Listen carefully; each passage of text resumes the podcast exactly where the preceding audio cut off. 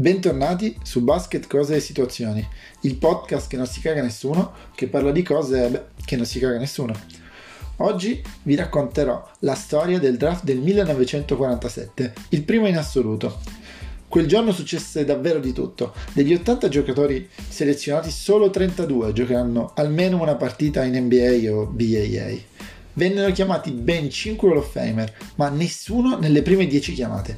In compenso, ben 4 giocatori selezionati al primo giro non giocheranno neanche un minuto in BAA.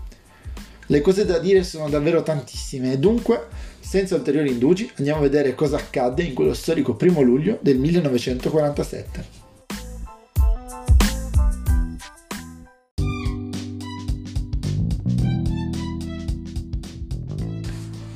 Nell'estate del 1947 la BAA e la NBL, le due maggiori leghe professionistiche americane, organizzarono un draft congiunto che si sarebbe tenuto il 1 luglio 1947 a Detroit.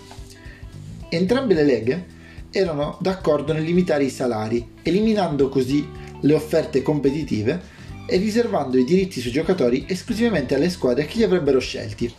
Ma non fatevi ingannare, non si trattava affatto di una tregua. Anzi, la NBL aveva già ingaggiato 11 giocatori che riteneva non dovesse essere, espos- essere esposti al draft. Tra questi c'erano anche le star del college Jack Smiley, Ralph Hamilton, Henry Boykoff, John Argis, Frank Brain e Charlie Black, che fu anche un eroe di guerra, avendo intrapreso 51 missioni di volo sopra i territori europei occupati dai nazisti, venendo per questo insignito della Distinguished Flying Cross. Come compromesso, le scuole della BAA vennero autorizzate a selezionare per prime i giocatori. Ciò non implica però che lo fecero bene.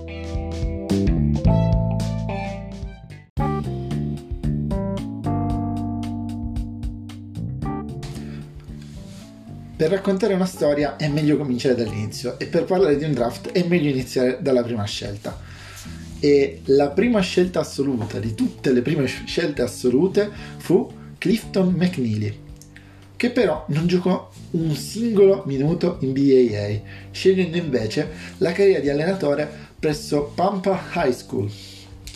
Ciò non gli impedì di diventare però un tre volte Hall of Famer. Venne introdotto infatti nella Texas High School Basketball Hall of Fame, cioè voglio dire Texas High School Basketball Hall of Fame. Si può essere più specifici di così? Sì, perché viene introdotto anche nella Slidell Independent School District Hall of Fame, cioè le scuole superiori indipendenti del distretto di Slidell, proprio neanche tutto il testo, solo un, un pezzettino. E anche nella Panhandle Sports Hall of Fame, che fa riferimento all'omonima emittente televisiva con sede ad Amarillo, Texas. Però al di là delle battute, McNeely si merita pienamente questi riconoscimenti, visto che in 12 anni in Texas vinse ben 4 campionati statali e chiuse la sua carriera da allenatore con un record complessivo di 320 vittorie e appena 43 sconfitte. Non sappiamo cosa spinse McNeely a preferire la carriera da allenatore alla BAA. Forse riteneva che fosse un incarico più stabile, magari era più redditizio, o forse perché fu scelto dai Pittsburgh Ironman, la squadra in cui giocava Petar Maravich, il padre di Pistol Pete Maravich, che incantò l'NBA negli anni 70 e che divenne il più giovane Hall of Famer di sempre. I Pittsburgh Ironman del 1946-47 sono una delle peggiori squadre della storia. Secondo alcuni, addirittura la peggiore di sempre. Qualche malato di mente, infatti, ha calcolato il punteggio elo di tutte le stagioni di tutte le Major League americane fino al 2015. La classifica elo, usata principalmente negli scacchi, funziona grosso modo così.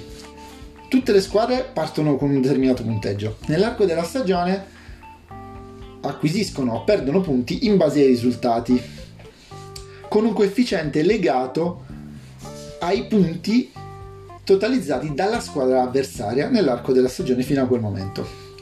Se ad esempio una squadra di metà classifica affronta la capolista, in caso di vittoria guadagnerà molti punti e in caso di sconfitta subirà una penalità relativamente bassa. Se invece quella stessa squadra dovesse affrontare l'ultima in classifica, la situazione sarebbe ribaltata. Guadagnerebbe pochi punti in caso di vittoria, ma ne perderebbe moltissimi qualora dovesse incappare in un esito negativo. Ebbene, la stagione 46-47 dei Pittsburgh Ironman è quella che ha fatto registrare il peggior punteggio elo della storia di tutte le Major League americane, quantomeno fino al 2015, anche se dubito che qualcuno nel frattempo abbia fatto di peggio.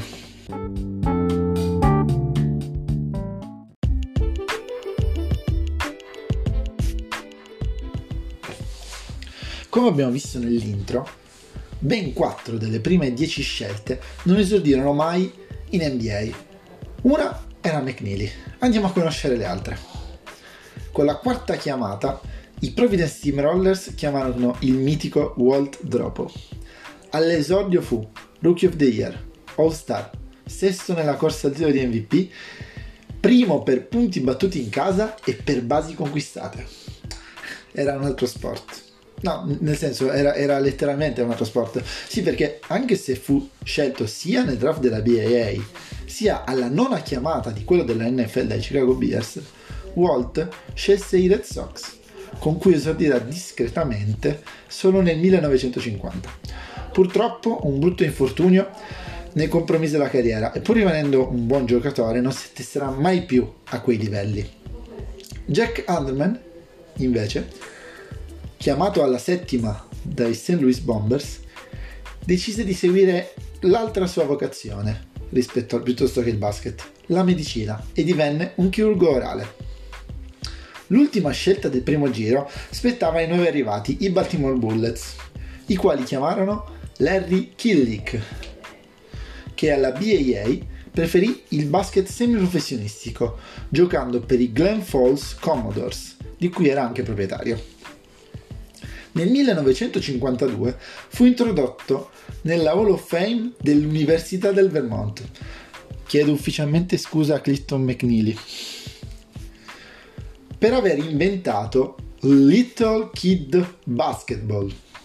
Se volete capire cos'è, sentite la frase con cui venne introdotto nella suddetta Hall of Fame. L'attrezzatura da lui creata ha permesso ai ragazzi di 6 anni di diventare esperti nel gioco.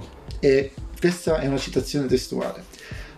Non lo so che cosa voglia dire, però boh, buon per lui. È anche membro della New England Basketball Hall of Fame e nel 99 Sport Illustrated l'ha inserito nella posizione numero 25 nella top 50 degli atleti del Vermont del XX secolo. Nell'estate del 1956 prese parte ad una tournée in Europa, Nord Africa e Medio Oriente con i campioni uscenti dei Syracuse National, gli attuali 76ers, come membro della prima squadra di buona volontà inviata all'estero. Ma le sorprese non sono finite qua, perché anche le scelte più alte ci hanno regalato dei personaggi non da poco. Vediamoli nel prossimo blocco.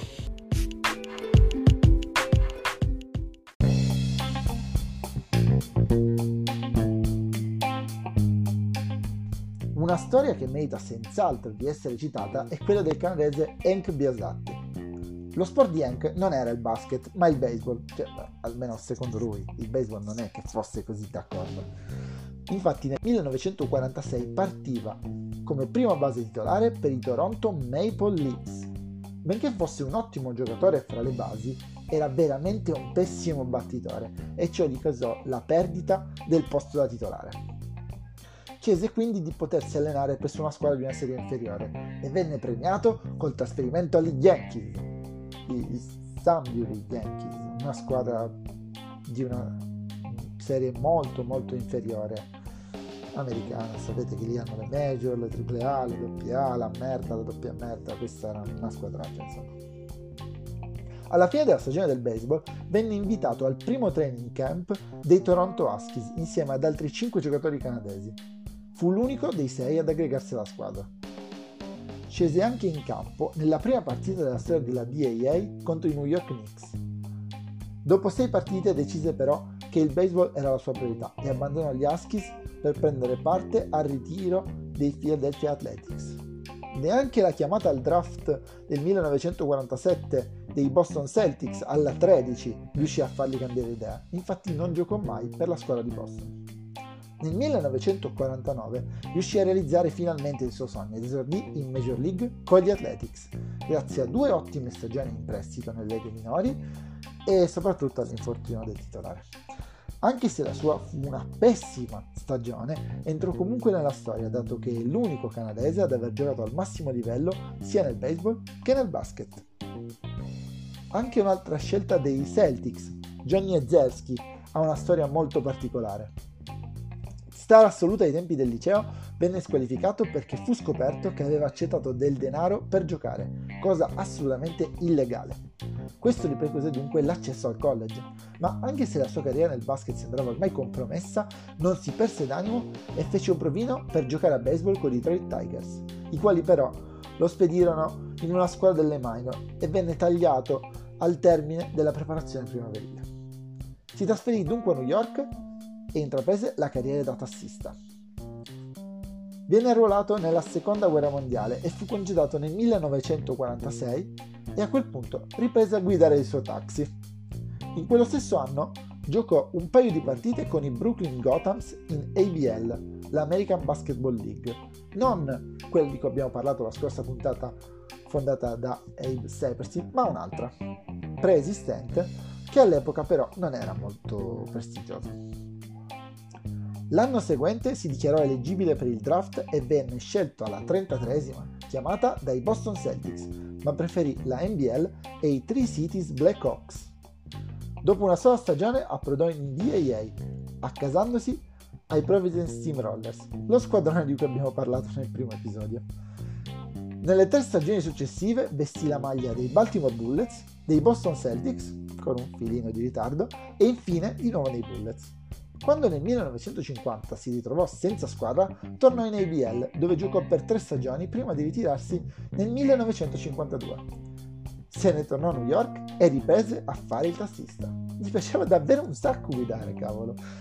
Nel 1981 si trasferì ad East Bay, California, dove beh, oh, si mise a fare il tassista. Si vede che gli piacciono le auto gialle, che vi devo dire fino al 2000, quando parcheggiò il taxi per l'ultima volta alla veneranda età di 78 anni.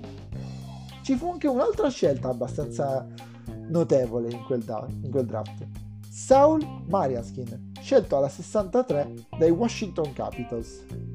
Il primo giocatore di Harvard a giocare ai playoff e anche l'unico finché non ci riuscirà Jeremy Lin nel 2013.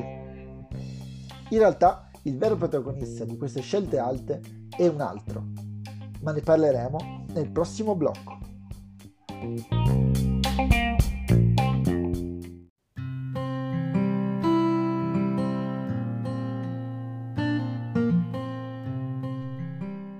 Ora passiamo alla scelta più importante di questo draft. E no, non parlo di Jim Pollard, che come abbiamo visto nella scorsa puntata venne scelto da ben tre squadre, i Chicago Stacks, i Philadelphia Warriors e i St. Louis Bombers, per poi deluderle tutte firmando con i Lakers. Per carità, Jim nel 1952 fu eletto miglior giocatore dei primi cinque anni della Lega, davanti addirittura al leggendario George Mikan, suo compagno di squadra a Minneapolis. Ma c'è qualcuno che per certi versi ha fatto ancora meglio. Il suo nome è Wataru Misaka. Misaka, nato ad Ogden, nello Utah, era un Nisei, ovvero un giapponese di seconda generazione, e crebbe in un'era di apartheid virtuale, come lui stesso lo definì. All'epoca, infatti, i ragazzi Nisei erano esclusi da tutte le attività extracurricolari, avevano le loro leghe di baseball e basket, non venivano serviti ai ristoranti e la gente spesso cambiava strada quando li incrociava. Nonostante ciò, Wataru non si perse d'animo, continuò a praticare sport e frequentò la Ogden High School, dove guidò la sua squadra alla conquista del campionato statale nel 1940 e di quello regionale nel 1941. Dopo il liceo, come facevano molti ragazzi Lisei all'epoca, frequentò per due anni il Weber Junior College, dove vinse da protagonista entrambi i campionati a cui prese parte. Nel 1942 fu anche eletto MVP della postseason e nel 1943 venne nominato atleta dell'anno del Weber Junior College. L'anno seguente si iscrisse all'Università dello Utah ed entrò a far parte degli Utah Utes.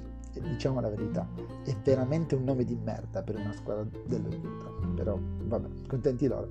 Il primo anno vinsero subito la conference e furono invitati sia al torneo NCAA che al National Invitation Tournament di New York. Sì, perché all'epoca era ancora possibile scegliere a quale dei due tornei partecipare.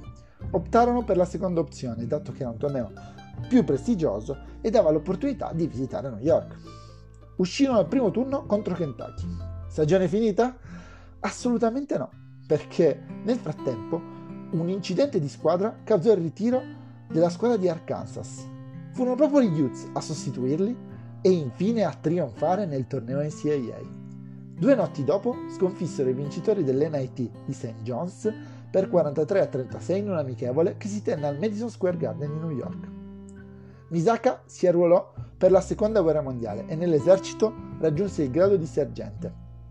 Dopo due anni tornò al college e guidò gli Utes al secondo titolo nazionale in quattro anni.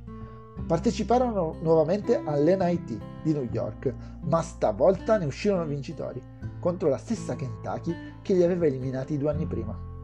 In finale Misaka tenne l'All American Ralph Beard ad un solo punto.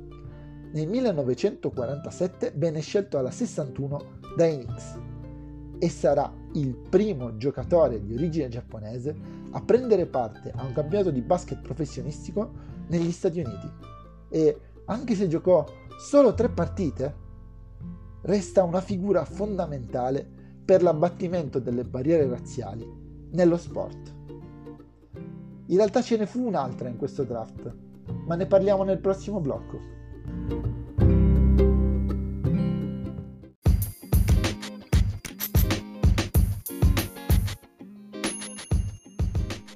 E ultimi, ma non ultimi, gli undrafted, ovvero quei giocatori che pur non venendo selezionati al draft avranno comunque una carriera in NBA.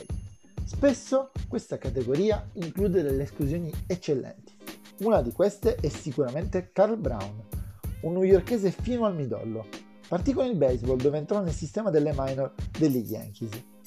Dopo però che un brutto infortunio alla spalla mise fine alla sua carriera sul diamante, passò al basket e, da buon newyorkese, ovviamente ai Knicks.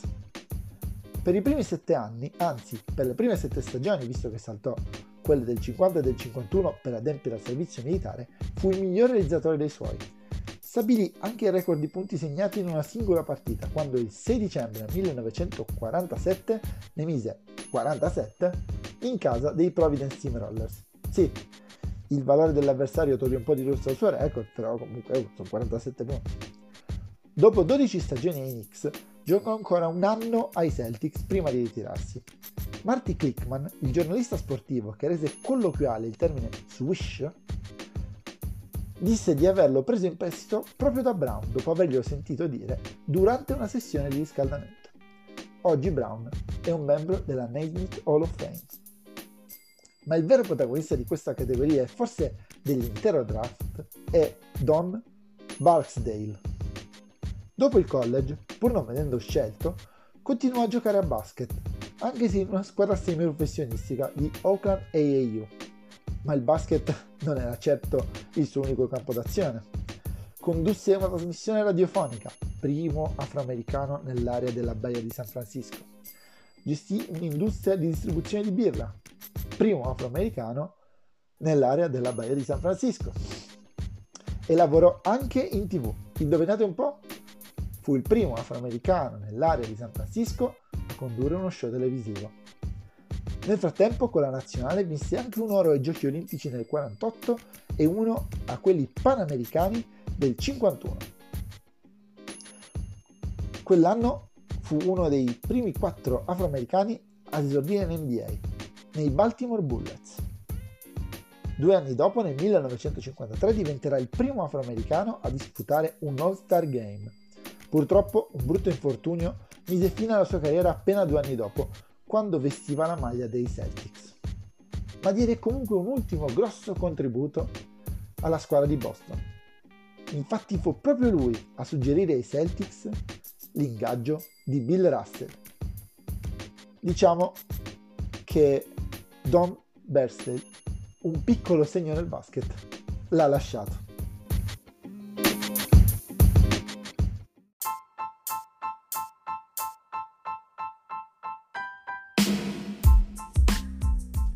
Era tutto per questa puntata. Spero che non sia venuta troppo lunga, che non vi siete annoiati e che ci sarete per la prossima, dove parleremo di basket, cose, situazioni e dell'origine del nome dei Knicks.